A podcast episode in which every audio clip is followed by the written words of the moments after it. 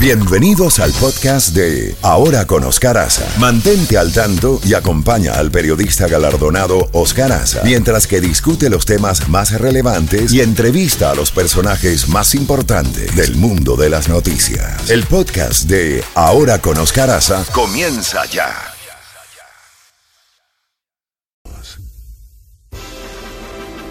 y minutos, eh, como les habíamos prometido y reiteramos que en los momentos históricos que estamos viviendo, este no es momento para improvisaciones. Ustedes se merecen, nuestro querido público, que le traigamos a las personas que saben de los temas que estamos tratando. Por eso está con nosotros en este momento el prestigioso abogado José Quiñón, eh, criminalista, constitucionalista, para hablar de, como ya hemos dicho varias veces, eh, de este momento histórico que estamos viviendo. Doctor Quiñón, siempre es un placer, un, nuestro profundo agradecimiento porque usted nos acompañe en este programa tan importante en el día de hoy, donde todos nuestros oyentes necesitan pues orientación desde el punto de vista legal, desde el punto de vista jurídico, ante estos, estos momentos eh, donde hay una polarización en esta sociedad y donde hay fanatismo de ambos lados a favor o en contra del expresidente Donald Trump. Ahora, desde el punto de vista técnico jurídico, ¿dónde estamos al día de hoy con la comparecencia, el, la citación el próximo martes, dicho por él mismo, eh, para que comparezca ante una corte federal? Primero, ¿cuál es la diferencia entre una corte estatal, que fue el caso de Nueva York en marzo, y ahora en, una, en un caso federal con un gran jurado federal. ¿Cuál es la diferencia, doctor Quiñón? Bienvenido y agradecido de antemano. Gracias, Oscar. Un placer estar con, ustedes hoy por la mañana. Esto, esto es, en realidad, como has dicho, un momento histórico. Esto no se ha dado en la historia de este país y es algo eh, importantísimo para la sociedad y el futuro de este país. Entonces, eh, el martes este, el expresidente Trump va a comparecer a la Corte Federal donde se anticipa que va a tener cargos. No sabemos particularmente cuáles van a ser los cargos específicos todavía. Porque está sellado, el expediente está sellado, ¿no? Correcto, correcto. Eso el martes se va a dar a conocer y ya tendremos conocimiento de cuáles van a ser los cargos específicos. Ahora bien, la Corte Federal normalmente es un es una, una plataforma, digamos, más seria que las Cortes Estatal en el sentido de que los procedimientos son más rígidos y, y, hay, y los jueces tienen la tendencia a llevar los casos a juicio con más agilidad. Eh, y normalmente las penalidades son un poco más graves. Eh, en este caso, eh, la diferencia entre el caso estatal que el expresidente Trump tiene en Nueva York y el que se anticipa que va a tener aquí en Miami van a ser muy diferentes. El peligro para él eh, va a ser mucho más grande en el caso aquí en Miami porque, la, como he dicho, las penas federales son mucho más severas, lo cual indica que tiene el riesgo, si es convicto, de tener que hacer una condena de prisión. No sería fuera de lo, del usual. Eh, eso obviamente depende de muchas cosas que no se saben y una de las cosas principales obviamente es que él, el expresidente, lo tenemos que eh, tratar en estos momentos como una persona inocente. Se presume que una persona acusada de un crimen es inocente al no ser que sea encontrado culpable por un jurado después de un juicio. Es decir, que en estos momentos yo creo que es importante de darle al expresidente la presunción de inocencia como se le da a todo el mundo y como requiere la constitución de nuestro país. Ahora bien, él va a pasar por el curso donde van pasan todos los ciudadanos. A él lo van a tratar de la misma forma que se trata un ciudadano, le van a dar los derechos constitucionales, eh, pero también le van a exigir que tiene que comportarse como se tienen que comportar las personas acusadas de crímenes en la Corte Federal. Eh, por ejemplo, creo que no va a haber tanto eh, eh, esas, esas declaraciones que, van a poner en juego la dignidad, digamos, de, las personas que estén involucradas en su caso, ya sea el juez o el fiscal, eh, esas cosas creo que se disminuyen hasta cierto punto porque, como dije anteriormente, la Corte Federal se entiende ser un, una plataforma mucho más seria, eh, donde hay unos procedimientos más severos. Es que yo creo que el martes él va a asistir a la Corte, eh, se declara no culpable y empieza el proceso donde le van a dar las pruebas y el juez va a citar, no va a ser el martes porque el martes es delante un magistrado, pero dentro de dos semanas o tres semanas más tarde, el juez que le van a asignar en su caso va a designar la fecha de juicio. Eh, y ese es el proceso que viene. Ahora bien, eh, él se presenta. Eh, ¿Cuál es el procedimiento? ¿Le toman las huellas digitales? ¿Le toman la foto con el, con el, número? ¿va, ¿Va a ser llevado desde su casa en Maralago o él se va a presentar con sus abogados? No, en la forma que esto va a trabajar, ya los, todo ha sido planeado entre los abogados defensores y los fiscales. El martes por la mañana, normalmente se hace antes de las 11 de la mañana, porque la primera apariencia de la persona acusada normalmente es a la una y media de la tarde delante de un magistrado. Entonces, él tiene que estar en la, en, en la, en la cárcel antes de las 11 de la mañana para que los marshals que son los guardianes que, se encargan de eso, lo procesan. Eh, el proceso, perdón, perdón, él va a la cárcel. Sí, sí, sí, sí, sí, él tiene, él tiene que, él tiene que reportarse allí al, al, a donde están los marshals, que es parte de la cárcel. En realidad no es el edificio de la cárcel, pero se, se considera como parte de la cárcel porque hay rejas y hay, eh, hay, hay donde poner a la persona en, en una en una situación similar a una cárcel. Estás bajo la custodia de, los de, los, de los marshals. De los alguaciles. Sí, de los alguaciles. Y en ese sentido, como dije, es un poquitico más formal de lo que él eh, ya pasó en, en Nueva York. Entonces, va ahí el martes, eh, le toman sus huellas, le, toman su fotografía, eh, le hacen preguntas personales dónde vive, si está casado, si tiene hijos, quiénes son sus amigos, hacen eso por si acaso una persona después tiene problemas en encontrarlo, que no va a ser el caso con el expresidente, obviamente, pero esas preguntas son formales y son normales, le van a hacer ese tipo de preguntas, y entonces a la una y media lo llevan ellos a la corte y, y entonces él compadece delante de un magistrado, el cual le va a decir cuáles son los cargos, va a estar seguro que tiene un abogado allí y le va a, le va a preguntar al fiscal cuáles son las preferencias del fiscal para proceso de fianza. En el caso del expresidente va a ser una fianza que no va a haber fiancista ni nada de eso que puede haber en otros casos, pero en el caso de él no va a existir eso por razones obvias.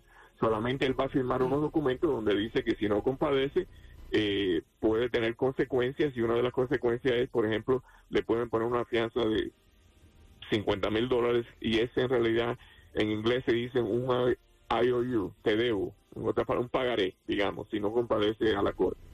Pero eso es una formalidad. Entonces el martes es un proceso formal delante de un magistrado. Ya el martes sabemos cuáles son los cargos formales y cuál es el juez del distrito que ha sido asignado a su caso, que es importante porque el juez del distrito es el juez que en realidad va a manejar el caso de él. Entonces, dentro de dos semanas ya le van a dar 15 días, le van a dar las pruebas al expresidente a través de sus abogados. Y el juez va a citar una fecha de juicio. Una cosa interesante aquí que yo estaba pensando es, ¿cuál va a ser la fecha de juicio? Eh, y digo eso porque sabemos que se aproximan elecciones y él está apostulado para la presidencia, que es algo serio. Entonces, este juicio habría que desarrollarlo antes de la elección, lo más posible, pero han habido, me imagino que es una investigación bastante extensa y los abogados defensores van a necesitar tiempo para prepararse para ver los documentos y, conseguir sus propios testigos y eso toma tiempo. Entonces, una de las cosas que vamos a ver, yo creo, vamos a ver eh, un, Se cayó la llamada. Vamos a recuperar Perdimos la, comunicación con la comunicación. Doctor Quiñón. Mm. Eh, vamos a comunicarnos con él porque esto es muy importante. Eh, como hemos dicho, los momentos que estamos viviendo son históricos eh, en la historia de, este país, de los Estados Unidos. Vamos a, tratar de restablecer la comunicación con el doctor José Quiñón, abogado criminalista y constitucionalista, que nos está explicando cómo es el procedimiento, cuál es el procedimiento. Sí, claro. Aquí no estamos hablando de especulaciones ni de, sino cómo es el procedimiento en cualquier caso, en este caso, en el caso del expresidente eh, Donald Trump. ¿Ya restablecimos la comunicación? Ya, Oscar, en ese instante. Ferro. Sí, ya está al aire, Oscar. Ya, está la comunicación. Doctor Quiñón, ¿está ahí? Sí, perdón, es que se cayó la comunicación, que estoy en el celular y estoy en el área de Coral donde hay mala comunicación. bueno, nos quedamos, nos quedamos en, eh, explicándole a nuestros amigos oyentes cuál es el procedimiento. Hay eh, una, una pregunta. Eh, en el caso de los plazos, de los tiempos en que se va a determinar, primero por su experiencia, teníamos esta pregunta de hace rato, por su experiencia, ¿tiene la Fiscalía un caso fuerte? Porque eh, para hallar lo culpable tiene que ser más allá de toda duda razonable, o estoy equivocado. No, no, sí, esa, esa es la, lo que la Fiscalía tiene que probar y es algo serio, obviamente. Un caso como este, Oscar, eh, un fiscal no va a traer un caso como este al no ser que tenga un, un nivel de, de confidencia muy alto. Sería un error muy grande porque traer este caso y no ganar el caso representa algo serio para una fiscalía. Eh, y particularmente en el área federal. Eh, los indictments federales normalmente no los traen a no ser que la fiscalía esté bastante seguro que va a ganar el caso. Para darte un ejemplo, eh, ellos tienen un récord que los, en las Cortes Federales, los fiscales federales a nivel nacional ganan más del noventa y pico por ciento de los casos que ellos llevan a juicio. ¿Ok? ¿Qué pasa si eh, es hallado culpable? Eh, primero, si es hallado culpable antes de las elecciones y gana las elecciones. ¿Cómo sería ese escenario? Que también es un escenario eh, imaginario, pero inédito, que nunca había ocurrido. Sí, eso sería algo. Eh, es, esto es algo tan único eh, y tan delicado por, el, por la siguiente razón. Si él es encontrado culpable, en la Corte Federal hay una tabla de sentencia que recomiendan cuál sería la sentencia. ¿Ok? Y si él es encontrado culpable, vamos a, vamos a decir que uno de los cargos sería obstrucción de justicia, para dar un ejemplo. Eh, ese cargo conlleva, bajo las tablas de sentencia, una recomendación de prisión. ¿okay? Pero el juez tiene la facultad de no imponer esa sentencia. El juez puede imponer la sentencia que él crea que es razonable para este caso individual. Pero el juez, ya quien sea el juez, y no sabemos quién va a ser, va a tener cierta presión porque en realidad una de las cosas grandes de nuestro sistema es que toda persona, todo ciudadano debe, tratar, debe tratarse igualmente. En otras palabras, no se le da preferencia a una persona ya porque tenga un estado eh, mayor en la sociedad, ya porque sea millonario o porque sea popular o porque sea un político eh, grande. No, todo el mundo debe ser tratado igual pero sabemos que eso no es así hasta cierto hasta cierto punto ¿ok? entonces el juez tendría una gran presión de, decidir cuál sería la sentencia adecuada ¿ok? y en un caso así si el juez impone una sentencia de prisión no no veo forma que la persona pueda eh, mantener una campaña normal para la presidencia y eso es algo que está en juego en este caso. Justamente esa es, la, otra pregunta, doctor Quiñón. Eh. ¿Aún estando preso, él puede aspirar a la presidencia? Sí, sí, sí. sí. Eh, y eso, vaya, estamos hablando de algo aquí extraordinariamente especulativo porque nada se ha aproximado al escenario que tenemos en mano en estos momentos. Ahora bien, el martes, ¿qué es lo que va a pasar el martes? Que usted no, no simplemente nos lo estaba explicando, comparece ante un juez y, ese juez, ¿qué es lo que tiene que determinar? Él se declara inocente y entonces... El juez solamente va a decidir la fianza y la fianza en el caso él va a salir sin, sin en realidad tener fianza porque solamente va a firmar un documento donde va a, donde va a afirmar eh, que él va a comparecer al juicio y a todas las vistas que sean necesarias. Eh, y el martes en realidad es una vista de, digamos, cinco minutos cuando más, cinco o diez minutos cuando más va a estar en la corte delante del magistrado.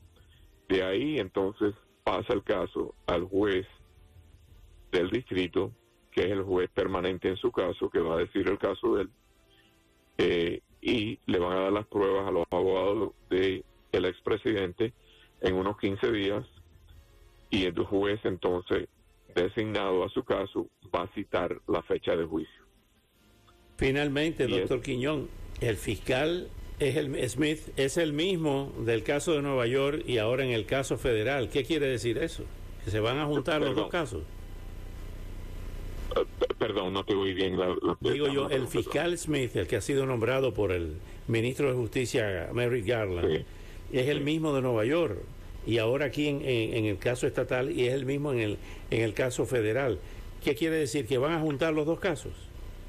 No, hay un caso nada más. Esto y es el caso que van a traer el martes, que va a ser el, el, fiscal, va a ser el señor Smith, es el fiscal, lo puede hacer aquí.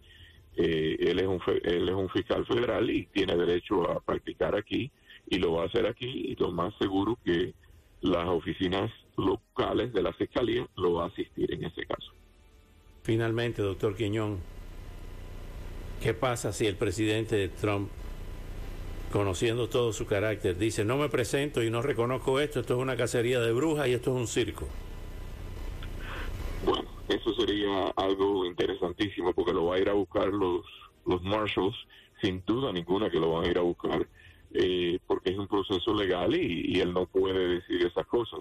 Esto es un país que está, eh, se rige por leyes y siempre, eh, el orgullo siempre ha sido del país eh, por todos, eh, que, es un proceso de leyes y que nadie, nadie, absolutamente nadie está por encima de la ley. Y si no viene a la corte, lo van a ir a buscar. Pero eso no va a pasar. Yo estoy completamente seguro que eh, esas, esa actitud que él, que él ha tomado en el pasado ha sido en el campo político, pero los abogados defensores le, le van a impresionar a él que está ahora en, en un área muy diferente donde él no tiene control. Y ahí es donde está Ahí está la situación difícil para una persona como Trump y yo he representado personas anteriormente, clientes, que son difíciles de manejar porque eh, han sido personas que han tenido mucho éxito en su vida, están acostumbrados a hacer sus propias decisiones y se encuentran en un momento muy difícil donde no tienen control de absolutamente nada.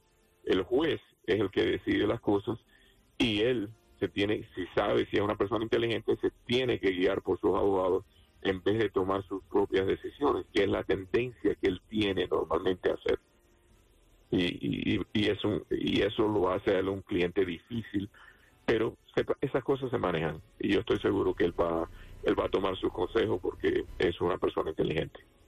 Doctor José Quiñón, como siempre, muy agradecido y estaremos en contacto con más frecuencia que nunca porque ya el martes eh, con este punto focal de donde toda la atención del planeta va a estar en Miami, pues eh, vamos a seguir en contacto. Un gran abrazo y muchas gracias por esa brillante exposición.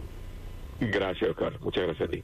Bueno, gracias José Quiñón por su tiempo, valiosísimo tiempo, un abogado de los, de los abogados estrella eh, en nuestra comunidad eh, cubano-americano.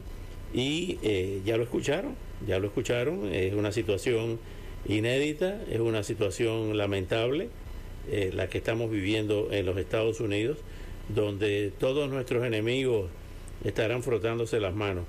Y no solamente los enemigos, la política es una cosa terrible. Eh, la política es una cosa terrible. Ahora que, y esto no tiene nada que ver con la parte legal, sino con la parte humana, de la psicología humana. Ahora es que Donald Trump va a saber quiénes son sus verdaderos amigos y quiénes son los, los que lo traicionan y quiénes son los que están con él al lado de manera eh, honesta, de manera sincera, más que honesta, de manera sincera en, esta, en este trance que está viviendo eh, Donald Trump. Son las 8 y 22 minutos. Continuamos con esta cobertura especial, inédita, única, ante el momento histórico del enjuiciamiento, el encauzamiento de un eh, expresidente y candidato a la presidencia de los Estados Unidos por primera vez en más de 270 años en la historia de este país. Z92, ahora con Oscar Aza. Y llegó el momento para que marques el 833-550-9200. 833-550-9200 porque la llamada número 9 que va a pasar, Chefi. Bueno, tiene la oportunidad de quedar registrada para irse a México, a la Riviera Maya, a pasarla delicioso con su familia, un acompañante, tiquetes incluidos, Hotel 5 Estrellas, cortesía de Sencilla Resort y Z92. 833-550-9200, la llamada número 9. Y de una vez te vamos a dar esa frase porque tenemos otro, otras entradas a un gran concierto de Carlos Vives que se va a presentar en el mes de octubre y desde ya Z92 tiene los boletos para ti. Esa frase guárdala, memorízala porque a las 50 de esta hora te la vamos a solicitar. Es volví a nacer, como una de sus canciones. Volví a nacer es la frase ganadora. Y nuestro capitán Z, mi querida Chefi, ya se encuentra en las calles, ubicado, bien ubicado, ¿no? Con premios fabulosos para que busque la banda Z92 y recoja sus premios. ¿Dónde está? Claro que sí, está en la 24 Avenida, exactamente en Hialeah, la 68 del West y la 24 Avenida, en donde veas el band de Z, ahí está. Ya sabes, entonces visítalo para que recojas tus premios. Y a esta hora vengo con un mensaje muy importante a la hora de tener una situación de un accidente, un resbalón, una caída es eh, vital saber que tenemos derecho. Lógicamente, si se tiene un resbalón una caída, pues hay que estar visitando el médico, pero hay derechos y los desconocemos. Pues te voy a recomendar al abogado Mario Serralta, al abogado Mario Serralta que lleva más de 20 años en nuestra comunidad ayudando a las personas a que le den la mejor compensación, porque él es muy agresivo luchando por tus derechos. Abogado Mario Serralta, con los buenos días, ¿cuál sería el mensaje importante hasta ahora para la audiencia de Ahora con Oscar Buenos días, ¿cómo está? Sí, buenas, saludos a oyentes 92.3.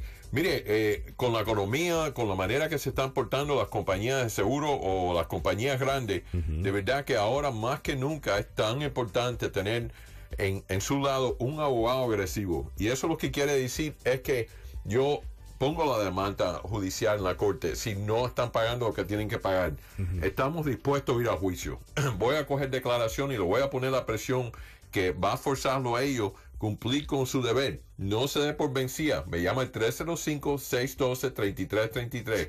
Es fácil. 6 Claro que sí, abogado. 605-612-3333 es la, el número telefónico del abogado Mario Serralta para que usted lo llame y esté bien representado. 305-612-3333